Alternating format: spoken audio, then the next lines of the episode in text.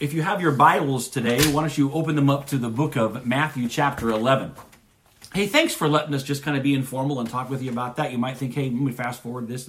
But it means a lot for us to be able to communicate with you and to tell you what's going on and, and uh, pray with you like that. So let's just go to the Word of God today. Uh, we're we're going to pick it up in Matthew chapter 11 today. And uh, we have been reading about the miracles of Jesus, right? And this is the title of this little mini series is Miracles with Meaning. Uh, so we've been reading about the miracles of Jesus, and we have seen what they meant to people in the moment, and we have tried to explore and uh, embrace what they mean to us today. They, we realize that they meant something significant and that they continue to mean something. Today, today we're going to hear from someone for whom the miracles of Jesus had meaning, but not because he needed a miracle, but because he needed their meaning. He needed to know if Jesus was the one that he was expecting or if he should keep looking. What a powerful question. He wants to know if Jesus is the one, he said that we, are you the one we are looking for? Are you the one who is to come? Or should we keep looking? What a powerful question. What a power, and, and that question resonates with us today. How Jesus answers his question should also inform our expectations and strengthen our faith that Jesus is the one. We need to pay attention to the question that this person asks and then pay careful attention to how Jesus answers so that it will inform our expectations and strengthen and focus our faith as well. You ready? Here we go. Shorter passage today than last week. Last week we finished off Matthew 10. But uh, so we're going to pick it up right now in Matthew chapter 11. And it says, after Jesus had finished instructing his 12 disciples. So verse 1 of chapter 11 summarizes the bulk of what we read in chapter 10. In fact, pretty much all of chapter 10 is Jesus' instructions to his disciples regarding their mission. Remember, big Jesus means big mission. So, what we should understand is that basically Jesus, Matthew just kind of intends us to know that they have been sent out. Matthew doesn't give us a lot of um, information about their ministry at this time. Remember, Matthew's agenda is Jesus. He wants us, his audience, to know who Jesus is. His, Matthew's agenda is big Jesus. Okay, and uh, so so after he sends off his disciples, they're not the point of the story quite yet. He went on from there to teach and to preach in the towns of Galilee. So when we hear that Matthew using the phrase teach and preach, we should remember 423, 935. We should remember that what that means is that Jesus is continuing to go and to teach and to preach and to heal every sickness and every disease among the people. Okay? Now, so he's he has Jesus hasn't changed the subject. Jesus, Matthew hasn't changed. Jesus, Jesus hasn't said, "Okay, I'm, I'm, I'm tapping out. You guys do that. Now on to other things." That was phase one. Now we're going to change the subject and talk about something else. That never happens.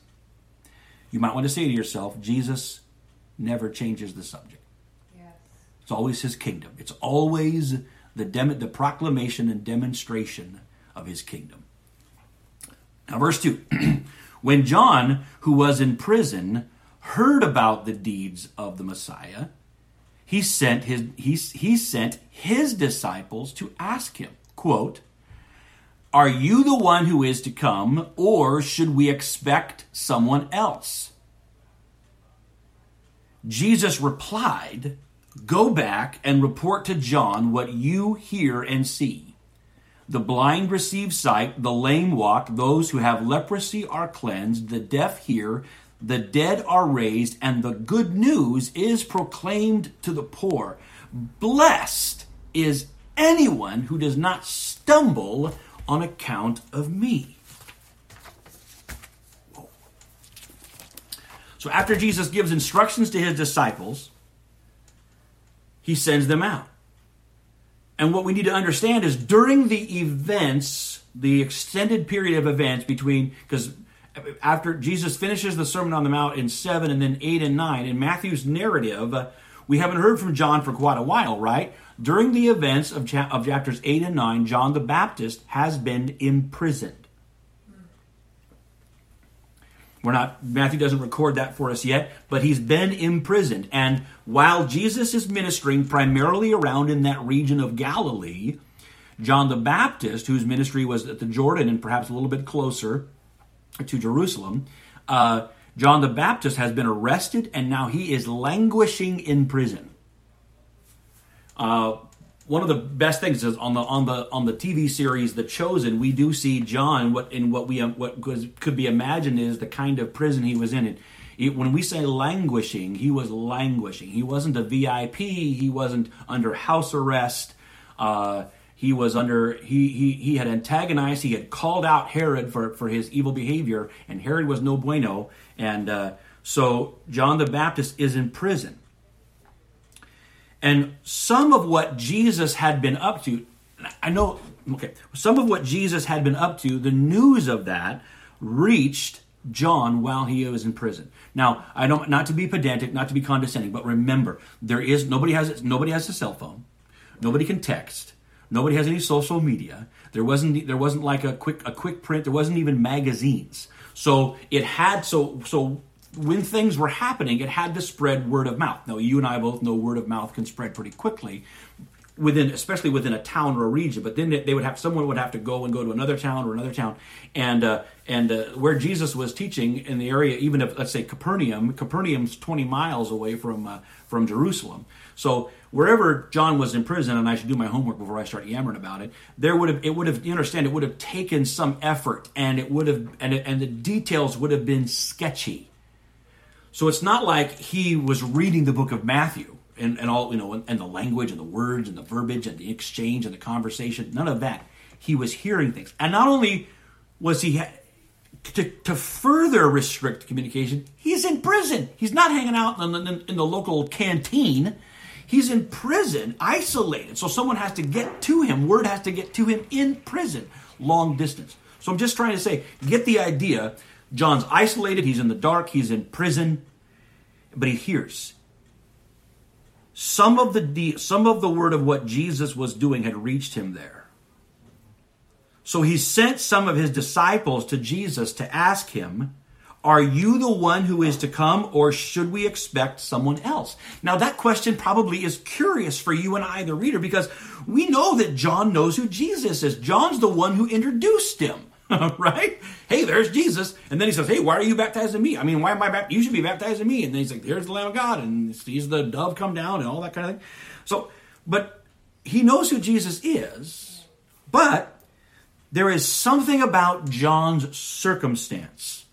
His circumstance, his need, and his expectation that leads John to ask the question Jesus, are you the one?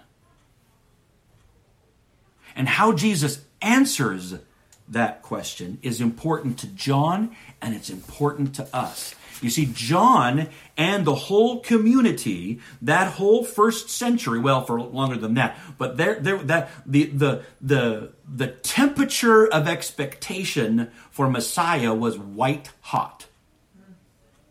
If you read through the Gospels, you'll hear people constantly referring to, "Are you the one we ex- are you the, the expected one? Are you the one? Are you the one? Are you the Messiah? Are you the prophet?" There has a it was there it, it was no accident. Just like when, when the Holy Spirit begins to move, uh, people begin to feel it. You can feel it in the air when God is up to something.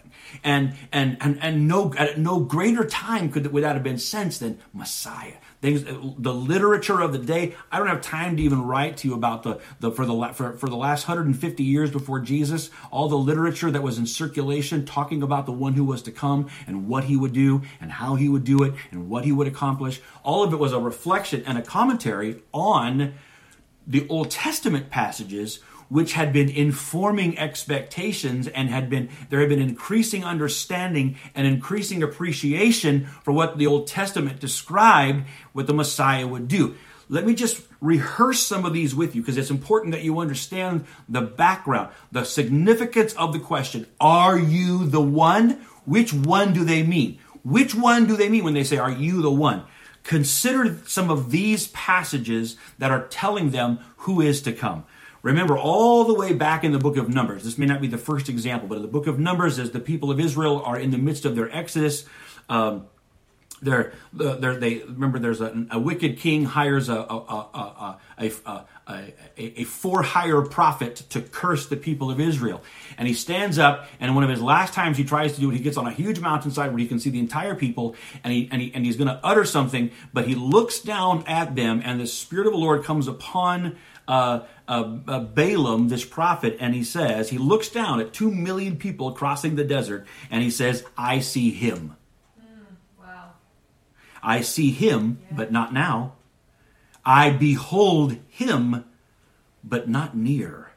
He says, A star will come out of Jacob, and a scepter will rise from Israel. Later on in the book of Deuteronomy, the, uh, Moses is talking to the people, and, and, about the time that he's preparing to depart, he tells them, The Lord your God will raise up for you a prophet. He's not just talking about prophets to come, they will come, but he says singularly, he said, He will raise up for you a prophet like me from among you. From your fellow Israelites. You must listen to him. But there was never, but then the book goes on to say there was never another person like Moses that the people of Israel never had. There was never another person like Moses who talked to God face to face. So how do we put those two things together? Somebody's coming who's just like me, but there's nobody just like but but among you there's never going to be one just like me. So that means there's got to be somebody special coming. The, and the prophet Isaiah he he sees something, and we we usually refer to this passage during Christmas. But the prophet Isaiah, this is a little bit longer, so I'm going to read this quickly. But this this is important. What were they? Who were they expecting? Who is this one that John was talking about? Are you the one, Jesus? What he means is, here's Isaiah chapter 9. Nevertheless, there will be no more gloom for those who were in distress. This is who they're expecting. No more gloom for those who were in distress. In the past, he humbled the land of Zebulun and the, and the land of Naphtali. That was the, the, northern part. That was the, the land of the tribes, of the, the tribes of Israel that were in the land of Galilee. Hello, Galilee. Okay, but in the future, he will honor Galilee of the of the Gentiles by by, by the way of the sea beyond the Jordan. Why? What will happen in Galilee? The people walking in darkness have seen a great light. On those living in a land of deep darkness, a light has dawned. You have enlarged the nation. You have increased their joy. They will rejoice before you as people rejoice at harvest, as warriors rejoice in the plunder. Why? Here's the one For unto us a child is given, to us a son is given, right? A child is born, a son is given, and the government will be on his shoulders. Listen to how the fullness of how he's described. The government will be on his shoulders. He'll be called Wonderful Counselor, Mighty God, Everlasting Father, Prince of Peace. Of the greatness of his government and peace, there will be no end. He will reign on David's throne and over his kingdom, establishing and upholding it with justice and righteousness from that time on and forever. The zeal of the Lord Almighty will accomplish this. Isaiah continues in chapter 11. He talks about a shoot will come up from the stump of Jesse, and from his roots a branch will bear fruit. The Spirit of the Lord will rest upon him, the Spirit of wisdom and understanding understanding of counsel and might, the spirit of knowledge and the fear of the Lord. He will be known because the Spirit will be upon him. Hallelujah. The anointed one, Messiah, Christ, right?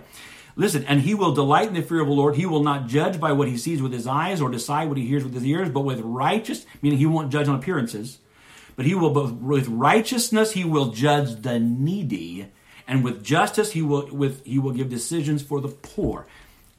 He will strike the earth with the rod of his mouth, the breath of his lips. He will slay the wicked. Righteousness will be his belt, faithfulness the sash around his waist. One more passage. Listen to Isaiah 35, verses 3 through 6. Who is the one they are expecting? What will he be like? Here's Isaiah Strengthen the feeble hands, steady the knees that give way. Say to those with fearful hearts, Be strong, do not fear, your God will come. Who's coming? Your God. Your God will come.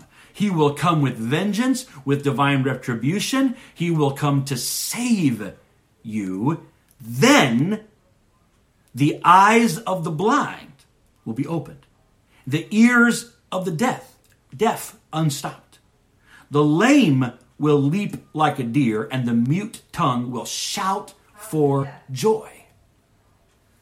So, though, according to just these passages, and there's more, but just these passages help us understand John's question. Are you the one? The one that they were expecting would be a prophet. He would be a ruler. He would be a light in the darkness. He would be, he would carry divine title, wonderful counselor, mighty God, everlasting father.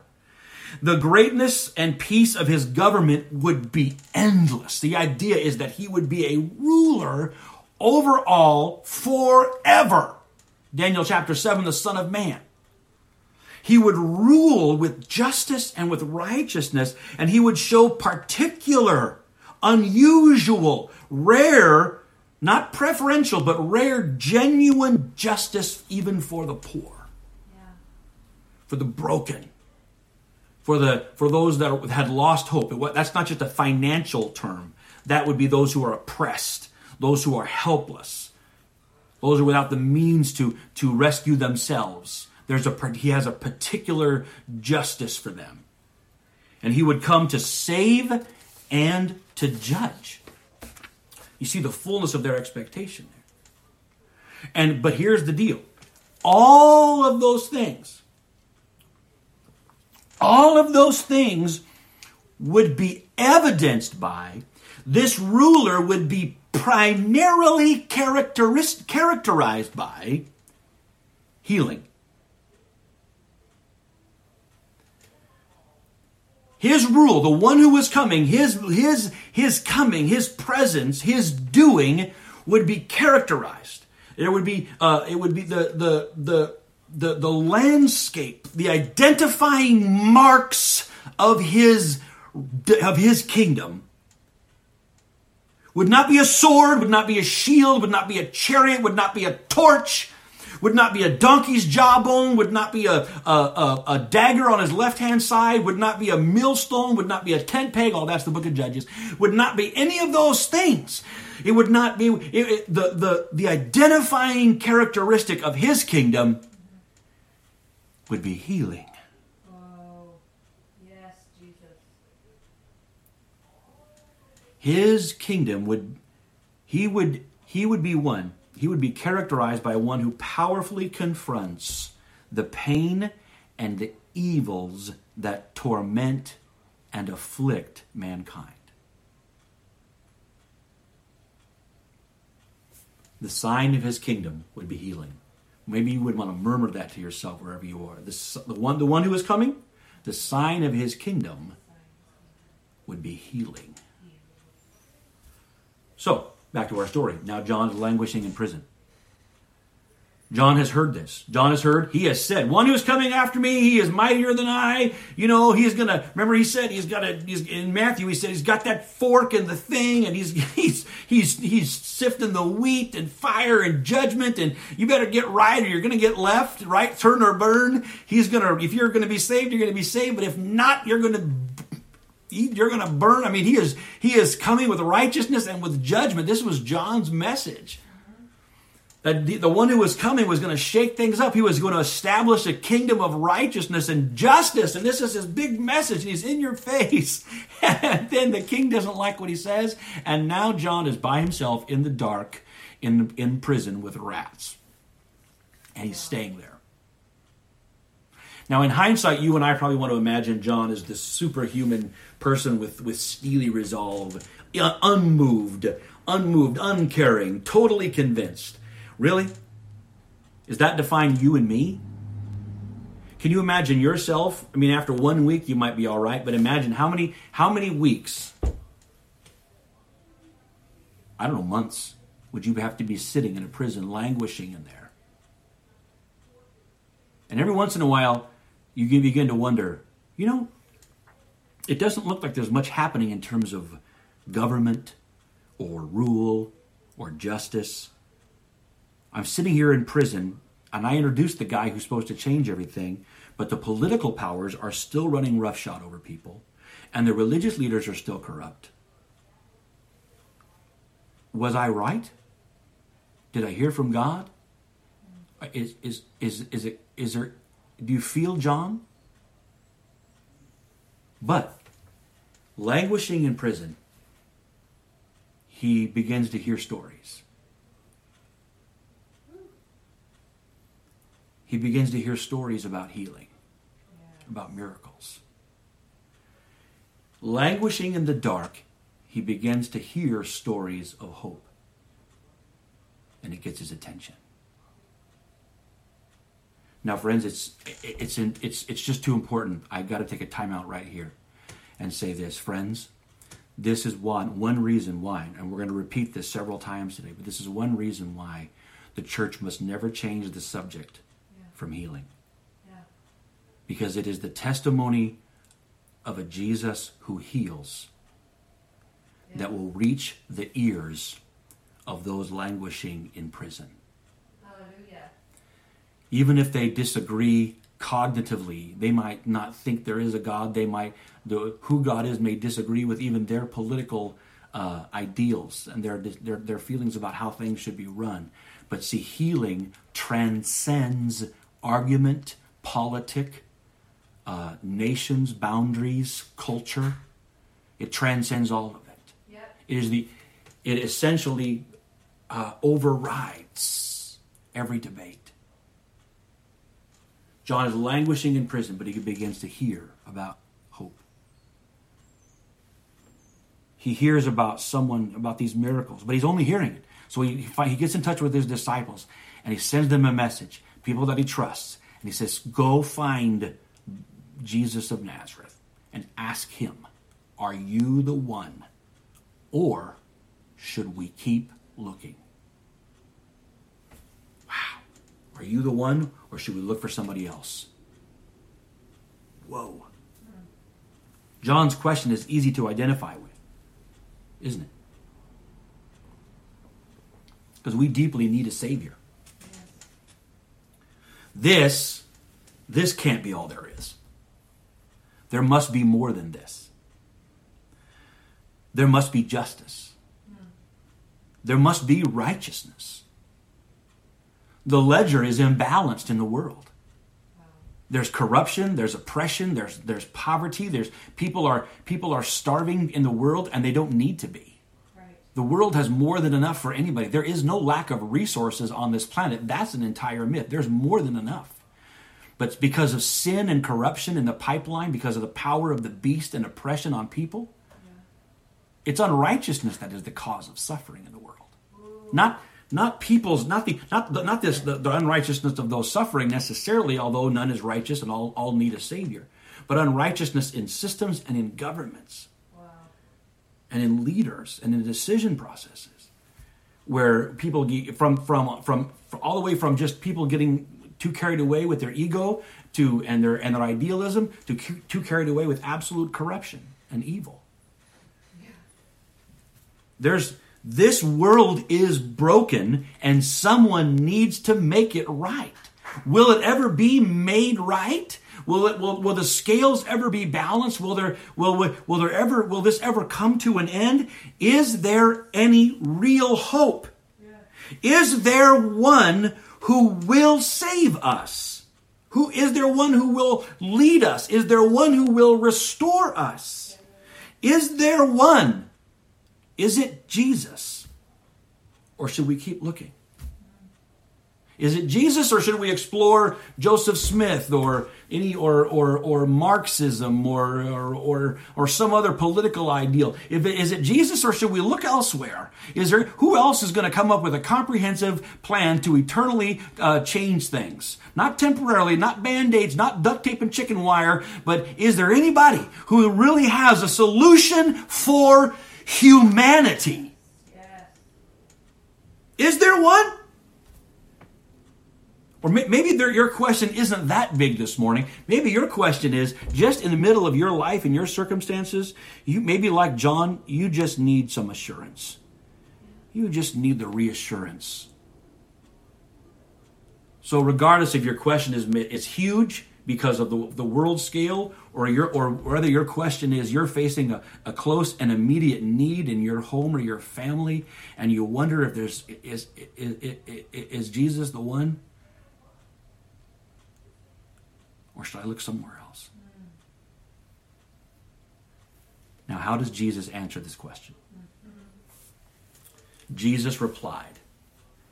It's important for us to hear for those of you that think perhaps philosophically, theologically, or with practical theology and all this kind of stuff, Jesus does not respond with apologetics. He does not respond in philosophical debate. It's not that those things aren't true, they're just inferior to how he answers. Jesus does not respond to the quest to the question of, of existence. Are you the one? He doesn't respond with credentials. He does that elsewhere. He explains to other people through the scriptures. He uses the scriptures elsewhere. Right. But here, are you the one or should we keep looking? Mm. Jesus answers this way. Verse 4 Go back and report to John what you hear and see. Friends, it's it is entirely imperative that we that we re that we double down, triple down, quadruple down on our understanding that the gospel of the kingdom, the gospel of the kingdom, the gospel of Jesus Christ is something that is heard and seen. It is not just an idea. It is a reality. It is a power.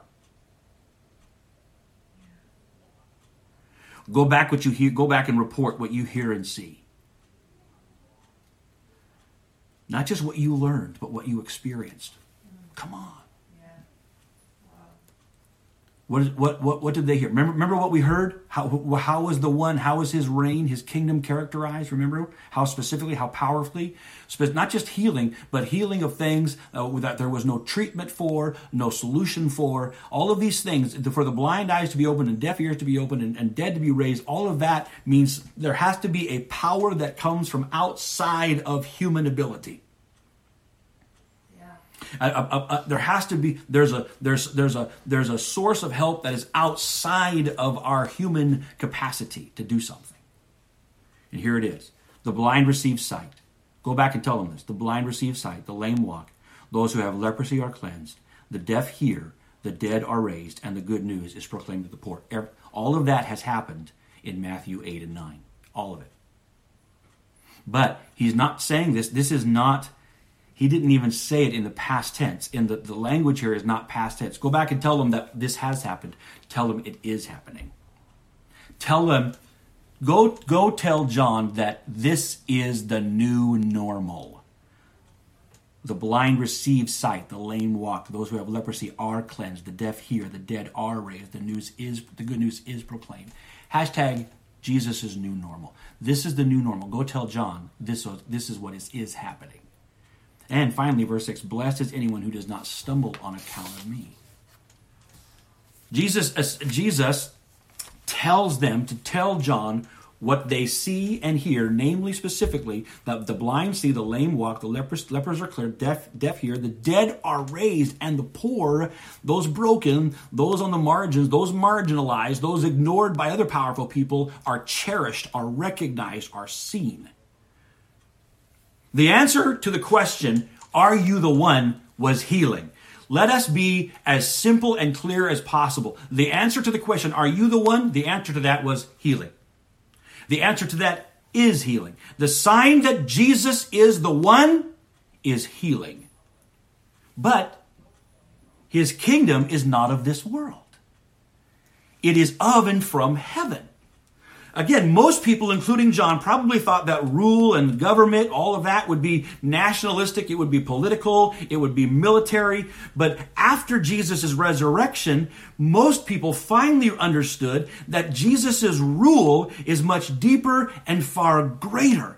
Jesus did not come to overthrow an empire, he came to make all things new. He came to rescue us from this evil age. Yes. Not to get voted into or overthrow some temporary chair throne. No, he came to rescue us and redeem us from an entire age. He came to call all humanity, all people to repentance and to give all of us everlasting life. And the sign the assurance of that everlasting life, the sign of that kingdom was and is healing. Because healing is an inbreaking. It is the it is the it is the visitation of the of the powers of the age to come of abundant life. Healing is the sign that Jesus is the one. In a sense, Jesus says, Tell John that the works that you see, and let these works be an assurance to him that the kingdom has come. Wow. So, what's, what are the implications for you and I as followers of Jesus today? You might want to say it with me. It means Jesus is the one. Jesus is the one. He is the one who saves. This this chaos, this nonsense that this this the cycle of chaos that's been in the world forever, this cycle of chaos, this is not all there is. That's right. There is more than this. There will be justice. Yes. There will be righteousness Yes. there will it will be perfect. There will be peace. Mm-hmm. The scales will be balanced. The whole world will be made new. There is real hope. Jesus is the one who will save us. And the assurance that He is. That assurance is healing. If we, the Church of Jesus Christ, have stopped expecting Jesus to heal, then we have started looking for someone else. If that sounds controversial, or if you are more comfortable with a different Jesus, a Jesus maybe remade in your own comfort level or your frame of reference or your worldview. Maybe you like a more philosophical Jesus or a more political Jesus or just a more wisdom Jesus.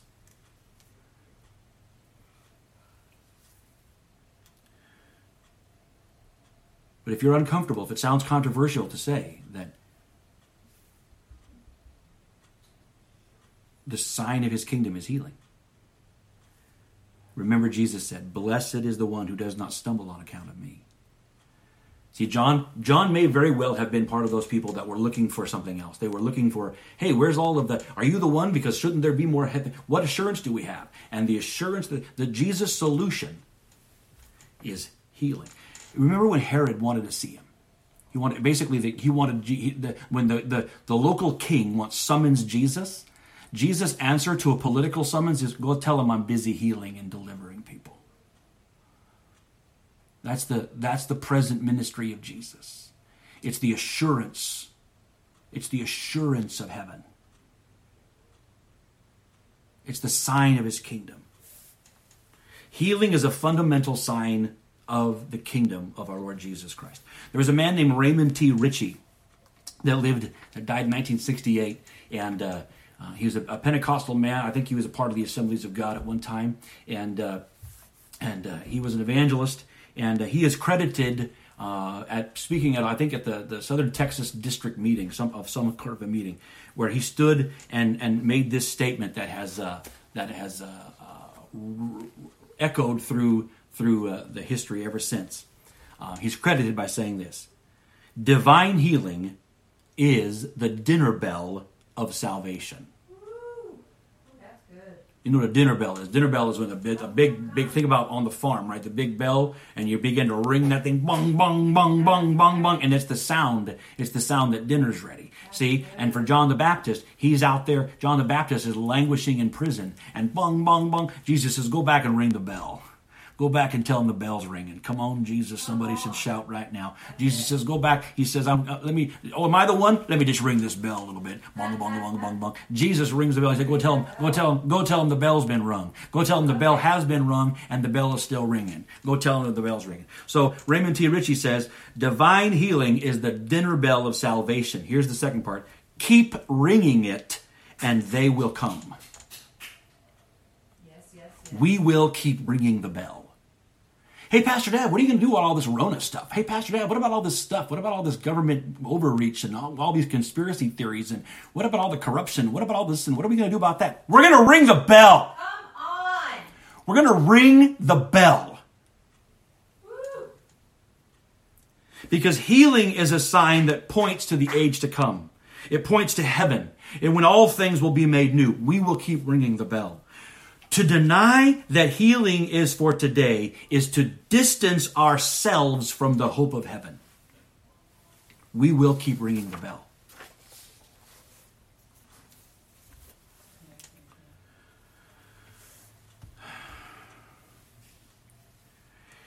Every healing, every healing matters in the moment.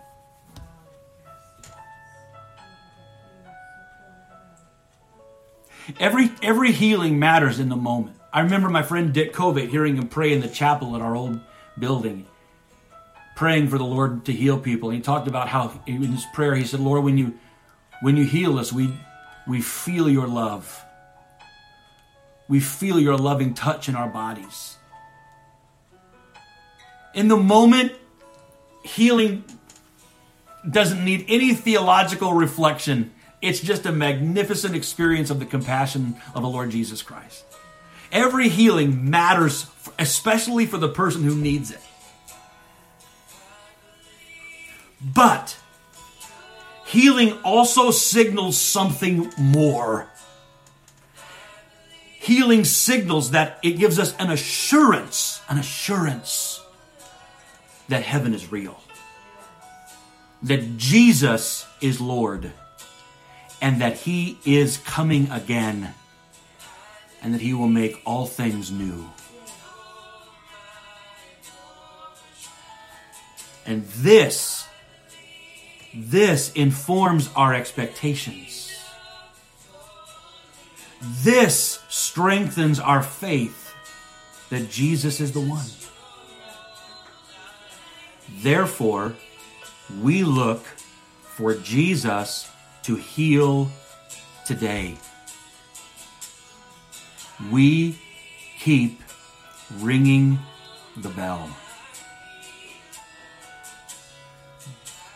Because that that is what it means to follow Jesus. He's the one.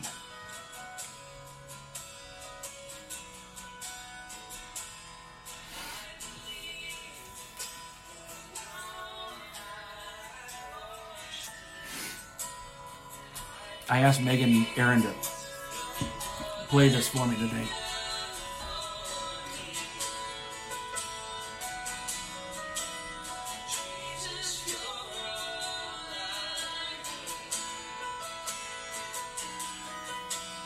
I just speak Jesus, big Jesus, over you wherever you are today. Whatever you're facing, we know very specifically there are those who have told us there are family members that need Jesus, that need his healing touch. Healing isn't a result of the straining of my blood vessels or the raising of my voice. Healing is, is as real as heaven. Healing is as real as heaven itself. It comes from heaven. It doesn't come from my efforts or my straining. It comes from my confidence that Jesus is the one. We believe you. Jesus, you are the one. Over children, over grandchildren, over hearts with holes in them, over chemicals and chromosomes, Jesus, you are the one. Over chronic pain, over broken bodies, broken hearts, broken families, over diagnoses today. Jesus, you are the one.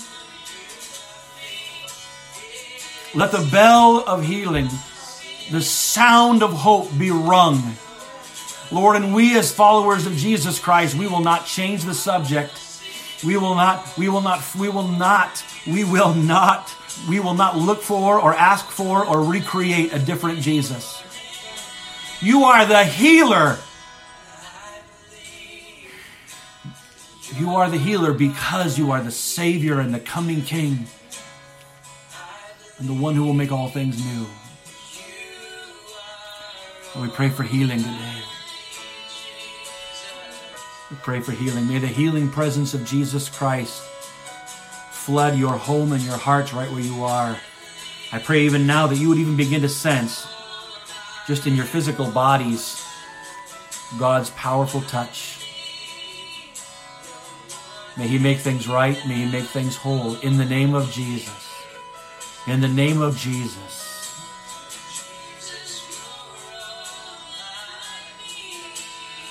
Notice to some it may sound different or whatever, but if you're able to, just to even to place a hand on an area that needs healing or where you know a family member needs healing. You might say, I just need all of me healed. Fine. Just say, Lord, I need you to heal all of me today. I believe that you are the one. You are the one, Jesus. I believe you are the one.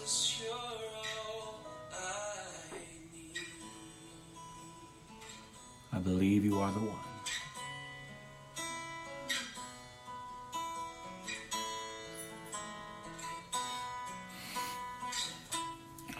I believe you are the one, Jesus.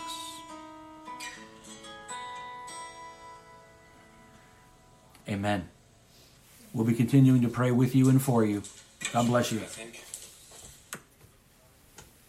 God bless you all. Have a great Sunday. We'll see you from 2 to 4 if you need more prayer or help with your pantry.